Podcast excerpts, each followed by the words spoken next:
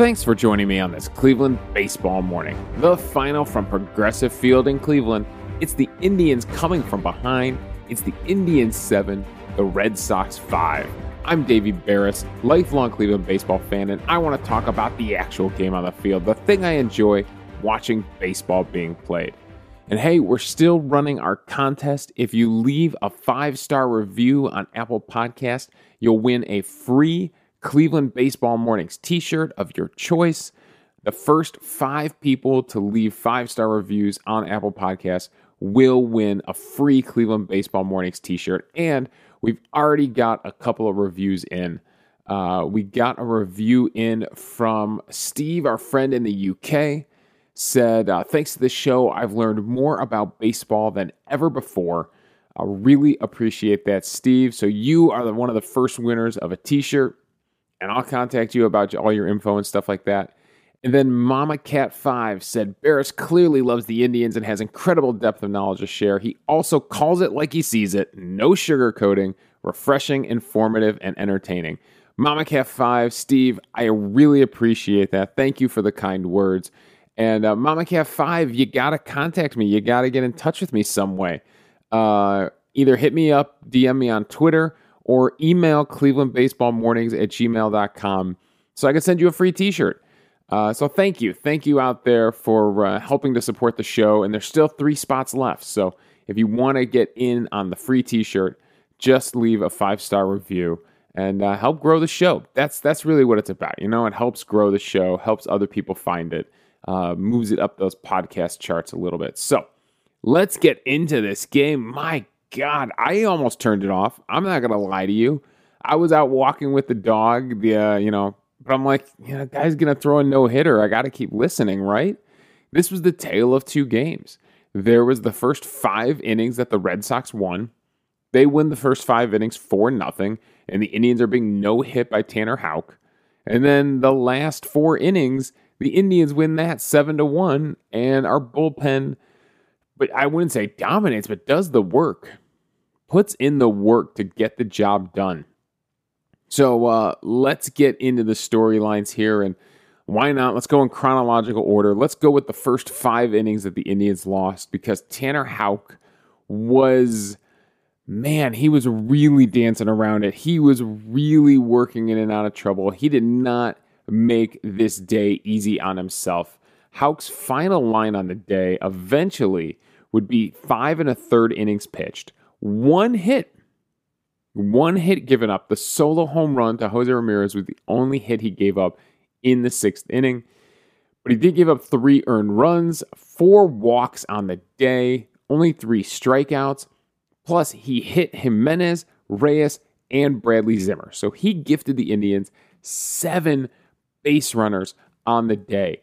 And I don't care how well of a no hitter you're pitching you gift that many base runners, it's going to fall apart on you. You cannot pitch like that. One no hitter that I actually remember uh, working out like that was Ubaldo Jimenez before he came to Cleveland. If you remember, if you don't rem- if you don't remember the early 20 teens uh, when we had Ubaldo Jimenez, uh, we paid a stiff price to get him from Colorado. We gave up our top two prospects, our top two pitching prospects uh, to get him. And uh, he had an up and down career for Cleveland, but before that, in Colorado, he was a true ace. And he threw a no hitter on April 17th, 2010. Uh, they beat the Braves 4 0. He it was the first no hitter in uh, Colorado franchise history. He walked six batters in that game while striking out seven and threw a career high 128 pitches. So uh, yeah, that was that was one of those ones. Six walks in that game. He was really walking a tightrope to get through that one. And Tanner Houck was trying to do the same thing here. Now, Tanner Houck is not known for going deep into games. Um, if you look at his game log, he is not, I believe this might be the deepest he's gone Yes, five in the third inning, so finally making it into the sixth inning, is the deepest he has gone in a game this season. Against Tampa Bay earlier in August, he went five innings. Uh, and then against Baltimore uh, at the beginning of the season, he had a start that he went five innings. That's it. Only twice in in the entire season has he even lasted five innings. So uh, yeah, so to go five and a third here, it, it was it was one of those things where it's like this this can't last. Like this isn't going to last. He is going to burn out.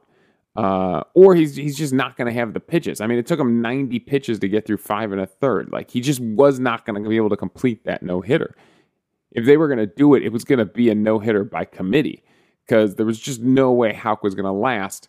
And that's what happened. He didn't. He burned out in that sixth inning. So before that, he was doing a really good job of keeping the Indians off balance with his slider. Uh, going to the player breakdown here, he had a 42% CSW on his slider. Eight called strikes, surprisingly. I mean, when you when I when you mention the slider and CSW, I'm sure most of you were thinking whiffs, right? Swings and misses on that slider. They only swung and missed three times on that slider. Now, granted, granted, two of them were for strikeouts. He got Amed Rosario to swing at one that was in the other batter's box. I don't even think that ball started on the plate, and Amed Rosario went down on a 2 2 count and swung at that one. And then he got Bradley Zimmer inside on it. And frankly, that's a spot that's probably a giant hole in Bradley Zimmer, Zimmer's swing. Like he's, I mean, a no hitter can really get to a slider in on their feet like that, in at their knees like that. That's a really tough pitch to even foul off. Um, but Bradley Zimmer has to start recognizing that one. That I've seen him do that a couple of times now, whether it's a cutter or a slider kind of at his knees from a righty that breaks in on him and he just can't hold up. I don't know what he's seeing out of the pitcher's hand, but he just cannot resist swinging at that. And that's, he's never going to do anything with that. And the most he's going to do is foul that off his own foot, you know? Um, he, he obviously, obviously, we know that Bradley Zimmer can do damage when the ball is out over the plate. So I know he's trying to protect the inside edge because people are going to attack him inside, but he's got to recognize that slider breaking in at his own legs. So, uh, yeah, so Houck does use that slider effectively to get two strikeouts. He also struck out Bra- Bobby Bradley on a splitter that was frankly right down the middle on an 0 2 count that he just swung through in the second inning. Uh, Bobby Bradley, man, I mean, it's one thing if they get you to chase a high fastball or they get you on a breaking ball, uh, you know, maybe a changeup down and away. But this was a splitter that was right down the pipe. This one should have been planted in the seats in left field, right? This is a pitch to hit. So those were the three strikeouts for Tanner Houck, and he was trying. He was trying to give the Indians chances here. I mean, he walks Myles Straw to start the game. Uh, no walks in the second inning, but he walks Daniel Johnson and then hits Andres Gimenez in the third sets something up for the Indians, but Myles Straw grounds into a doubles play. Then he walks Jose Ramirez and walks Franmil Reyes back to back to start the fourth inning. And he gets the next three guys to out after that. So he was really trying to give us the game, walking the leadoff hitters in the fourth, third, and first innings. I mean, this isn't even like he's got two outs and he's walking people. He's literally setting the table for the Indians to try to do something against him. And they uh, they couldn't get it done for the first five innings. So uh, on the other side of things, the uh, Boston Red Sox were just chipping away at Indians pitching for most of the day, especially these first five innings. Uh, it starts off with a Rafael Devers home run off of Eli Morgan in the first. Devers has a quick swing. My God, he has an explosive swing. Those hands came through so fast on this home run hits it 100.4 miles per hour, 371 feet. Let's see what the um, pitch location was on this Devers home run. Uh, it gave him 31 on the season. It was a fastball right down the pipe on a 3 0 count, by the way. Morgan didn't do himself any favors falling behind, has to throw him a fastball, and Devers, one of the best hitters in baseball uh, absolutely unloads on this thing. So that's how they score their first run. Then they would add another one in the second. Uh, Bobby Dalbec this time would get a home run, 105.7 miles per hour, 418 feet to the seats in left field. And this time, uh, it definitely was not a fastball down the middle. This time, I believe it was a changeup. Yeah, it was a changeup that was down and into Dalbec. And it's one of those situations where if this pitch is a little further down, it's uh it'd be strike three. It was a 2-2 count. If this one's is a little bit further down, he's got strike three. It just hangs up there enough, and Dalbec goes down and gets it too. If Dalbec just swings through this thing, he's got strike three, right? If he gives out a lazy swing, uh, but no, Dalbec went down and got it. And you got to give credit to the hitter on this one. It's the right pitch to throw. And it's in a nasty location, down and in like that. It's usually a strikeout for Eli Morgan. But Dalbec stayed on the ball, saw it, went down and got it, and he cranked the home run. 31 degree launch angle. Like I said, 418 foot missile to the bleachers in left field. So there was a there was a young woman out there who uh, put her hands up for the ball, and she's probably really glad it went over her head. And she did the right thing. She then covers her head because you don't know where that ball is going to ricochet once it hits the bleachers. So, uh, yeah, so Dalbec makes it 2 nothing, And uh, Eli Morgan is doing a good job. He just, the home run ball, the home run ball really makes him pay. Then in the third inning, um, he gets him one, two, three. He gets out of the third inning clean, and that's it for Eli Morgan. They said because it's interesting, uh, the TV broadcast had the information, but Hamilton had no clue what was going on. The TV broadcast uh, said that because Eli Morgan kind of warmed up twice, remember there was a three hour rain delay to start this game. So he had warmed up before the rain delay, thought he was going to start the game, then had to sit around for three hours, then warmed up again and uh, came in to start this game, and they didn't want to push it. For some reason, their training staff felt like that was a recipe for injury. So they decided that um, he was only going to be limited to like uh, something like 30 or 40 pitches. What does he end up throwing here? 45 pitches. Yeah. So they felt after 45 pitches, that's enough. We don't want to push it. I don't know. Something about warming up twice if, if he's good enough to go three innings, I don't see why he's not good enough to pitch, you know, a whole game. I mean, if you've already at 45 pitches, clearly you were fine warming up a second time, right? If you're going to hurt yourself, it's probably going to be in those first three innings, not innings four, five, and six. But hey, the training staff, you know, in Cleveland, especially with pitchers these days, is really playing it safe. So Justin Garza comes in looking to give them a little bit of length out of the bullpen, and he does not. he has a really, really tough fourth inning. Garza throws 40 pitches in the fourth inning alone. Uh, Eli Morgan's final line, by the way, three innings pitched, two hits, the two home runs, two runs given up, and uh, one walk and three strikeouts for Eli Morgan. Garza comes in, and my God, uh, does he make it hard on himself? JD Martinez strikes out to start things, but then Bogaerts does a nice job getting a single the other way. Then the perfect example of a hit and run here, where Bogaerts runs, it pulls uh, Amed Rosario out of a shortstop position to cover the bag, and then Verdugo singles through that hole. He then strikes out Kevin Plawecki with runners on the corner. Then he walks Bobby Dalbec and walks Jarren Duran, both on full counts. And he walks in a run before finally striking out a clearly laboring Jonathan Arauz to end the inning. And uh, man, did he go to a lot of full counts in this inning. Uh, let's see here. JD Martinez strikes him out on a 2 2 count. Xander Bogaerts, uh, he hits his in play on a 2 2 count. Verdugo works it to a full count. Verdugo works it to a full count before he finally puts the cutter in, so that's one full count. Plawecki on his strikeout actually starts 3 and 0 before striking him out on three straight pitches. So that's another full count against Plawecki. Bobby Dalbec works a full count before finally taking the walk. And Jarren Duran works a full count before finally taking a changeup in the dirt. So four full counts in that inning, and that is a guy that is just laboring. So Garza labors. Uh, and then the next one to come in for the Indians bullpen would be Trevor Stephan. He would get into some serious trouble in both of his innings. Uh, he would walk Kyle Schwarber to start the fifth. Then a line out from Rafael Devers at 111.1 miles per hour. My God, that's a monster line out. Uh, JD Martinez would double off the wall in center field, a 98.9 miles per hour for him, 405 feet. Um, so that would hold Schwarber, though, at third base. Schwarber does not have a lot of speed.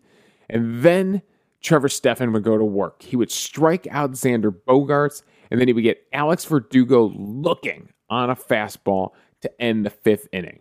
Then in the sixth inning, why not? Let's get into a little bit more trouble. Trevor Stephan gives off a leadoff double to Kevin Plawecki. I believe that was off the left field wall. He then strikes out Bobby Dalbec. Jarren Duran singles, but Plawecki running, can't get past third. He would then strike out Munoz and strike out Schwarber, also looking on a fastball to end the sixth inning. So Trevor Stephan gets himself into trouble twice in the fifth and the sixth inning, and back to back strikeouts to end the fifth, back to back strikeouts to end the sixth. Trevor Stephan, my God, you want to talk about really working a you know a tightrope. Really sets himself up in some deep trouble and does a great job. And once again, it's the slider. The slider was the pitch of the day. He gets Xander Bogaerts with that slider in the fifth. And then, like I said, he gets Alex Verdugo looking on a fastball that paints the right edge of the plate. Then he gets uh, Bobby Dalbec on a slider. Both Bogaerts and uh, Dalbec's sliders were kind of down the middle, we're kind of on the plate. Then he gets uh, Munoz to chase a slider outside of the zone before finally freezing Schwarber with a fastball again on the right edge of that plate. So incredible pitch location by Trevor Stephan, especially with those fastballs, just painting the right edge of the plate with those fastballs to get out of two tough innings. All right. Blake Parker would give up a home run, but uh, also to Devers. He would get smoked by Devers again. Uh, Devers having himself one heck of a season. That's his 32nd home run. Uh, and then Emmanuel Clase dominant in the ninth inning. But the Indians offense, all right, you've been waiting for it. Here comes the comeback. Just like this game, you had to wait for it. You had to wait for the Indians offense because here they come. And it's Jose Ramirez who's chasing Rafael Devers for the home runs for, by third baseman who comes up and starts this thing. So in the sixth inning, it actually starts with an Amed Rosario flyout to deep right field. Amed Rosario going opposite field, and Verdugo runs it down, crashing into the wall. Um, Amed Rosario hit it 95.7 miles per hour, 331 feet, had an expected batting average of 300, but Verdugo runs it down, crashing into the wall. And we'll see why that effort was important later in the game. Then Jose Ramirez comes up. This is still against Tanner Houck and leaves no doubt for the no hitter here. We thought Amed Rosario was going to break up the no hitter with that shot. Instead, it's the next batter, Jose Ramirez, who goes 99.9 miles per hour, 383 to the seats in right field. A huge home run from Jose Ramirez to end the no hitter, to end the shutout, to get the Indians' offense going. Then he would hit Franmil Reyes and Bobby Bradley, and uh, Bobby, or he would hit Bradley Zimmer. Bobby Bradley would ground out, but it was so weak that they couldn't turn a double play. They just get Bradley at first base and uh, Zimmer and Reyes are safe at second and third. And that brings up Wilson Ramos with two outs. And poor Wilson Ramos to have such a good game going for him, to have such a big moment followed up by an injury. He hits a single in the left center field, just a perfect line shot. You know, when they say find the grass, go find some grass out there, this is exactly what they're talking about. I remember Little League coaches saying that to us. Find some grass. This is it, man. Just hit hit it right over the infielders' heads. Just a nice line drive into left center field. Use the big gaps in the ballpark, and it brings in two runs to score. And suddenly we got a baseball game. This thing is four to three, and here I am about to shut the game off. I'm walking with the dog in the park. We're on a nice stroll.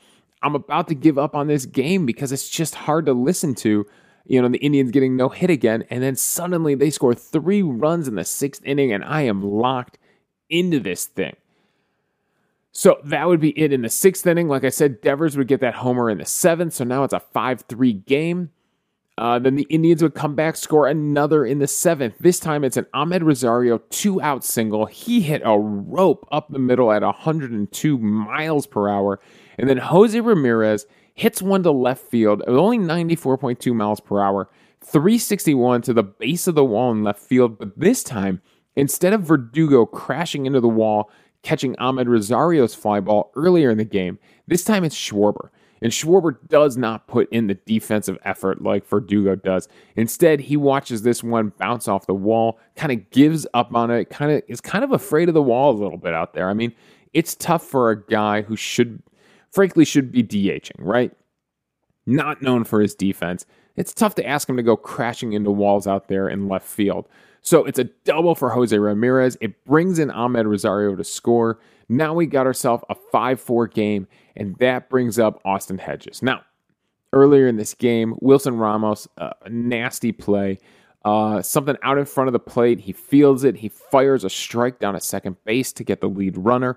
But when he does, his left knee buckles on him and he goes down in a heap. And I don't think they've officially said they've said it's a left knee injury, but they're still going to do you know MRIs to say whether it's who knows? Who knows? There's so many things in the knee, whether the ACL or the meniscus. There, there's so many things that could cause someone to kind of go down like that. So we'll wait to see.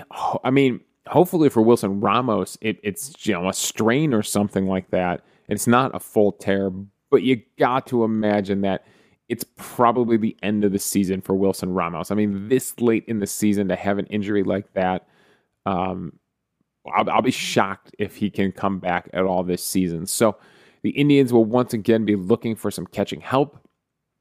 But that would bring Austin Hedges into the game. And Hedges, they talked about how locked in he always is. Even on his day off, he was ready to go. He hopped up and he gets up in the eighth inning for his first at bat and he hits one a mistake. He said in the post-game interview, "We're just looking for mistakes up there." And boy does he get one. I believe it is a fastball that is middle of the plate and a little bit elevated here. Let's go to the actual matchup. Let's tell you officially where this pitch was off of Austin Davis who came into the bullpen. And uh, this time he gets a four-seam fastball up and a little in, frankly at the letters and a little bit in, and Austin Hedges turns, hits it 99.9 miles per hour down the left field line. It stays fair, 374 feet onto the home run porch, and it ties this game at five. But that would not be it. Oh no, the Indians were not done. They were not satisfied with just a tie because Oscar Mercado would single, and then Yu Chang would come up. He emptied the bench. He emptied the bench uh, on this day, DeMarlo Hale did, because he was dealing with matchups. And he had pitchers for Boston that were locked into facing three hitters. So uh, Mercado and Chang come both come into this game eventually, and uh, Mercado would deliver deliver a single, get himself on base. Yu Chang would shoot a double down the left field line, right over the third base bag, 97.7 miles per hour.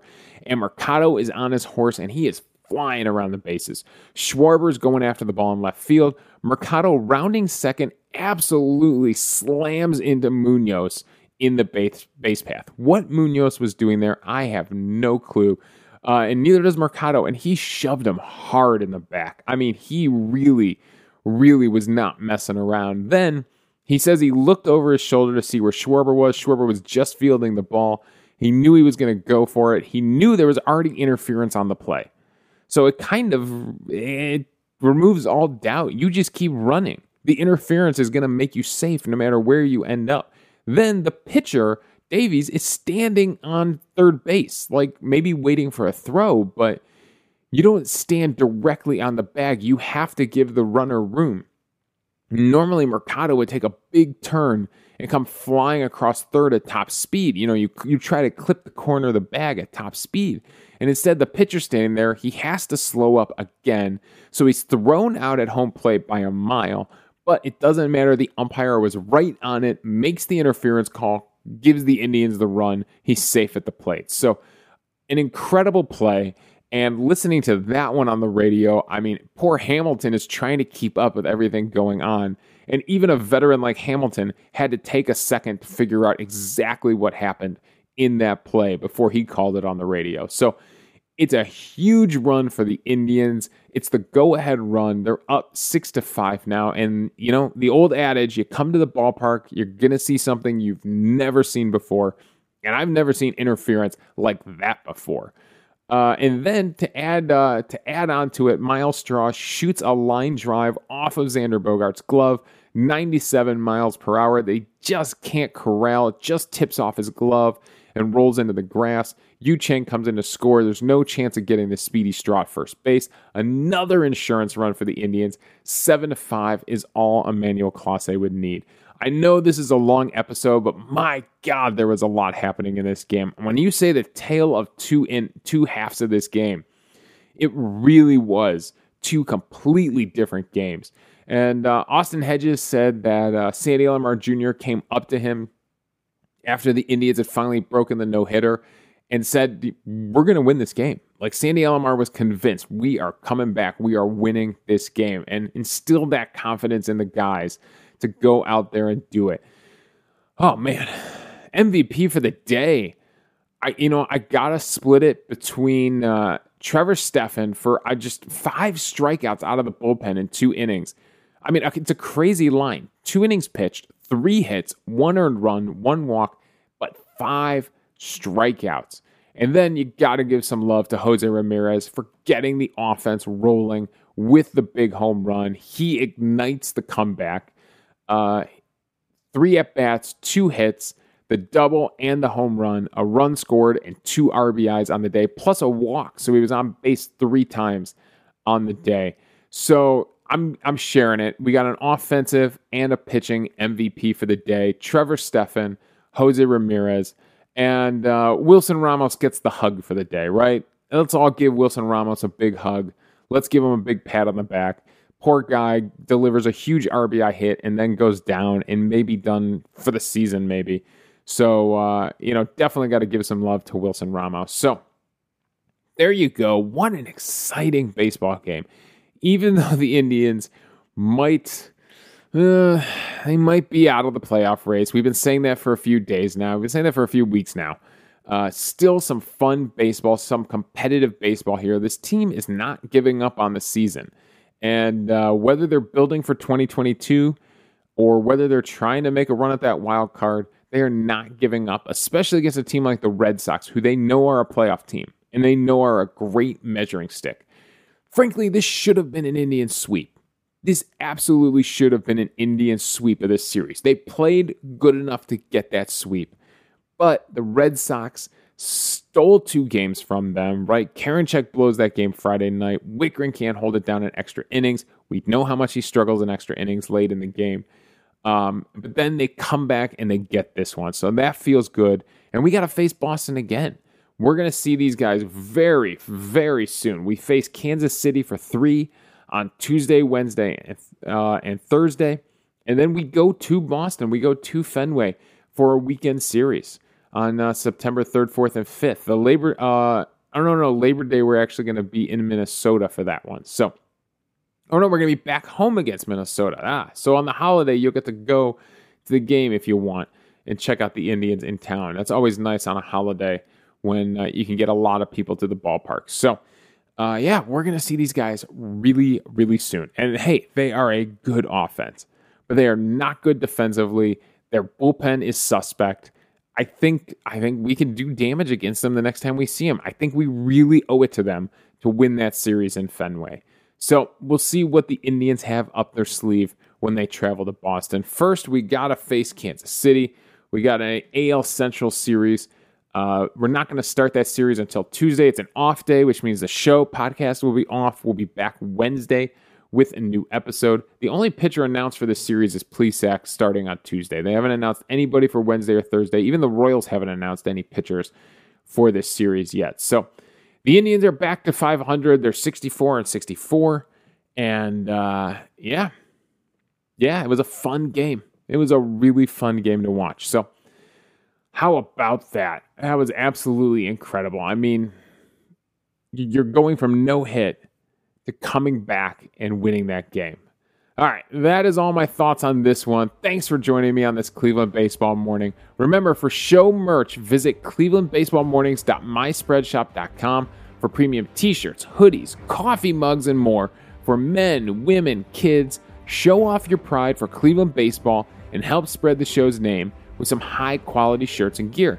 People see you wear it around town, they go, hey, what's Cleveland Baseball Mornings? It's a fantastic podcast I listen to. You should check it out. The link is in the show notes, so just scroll up on whatever app you're on.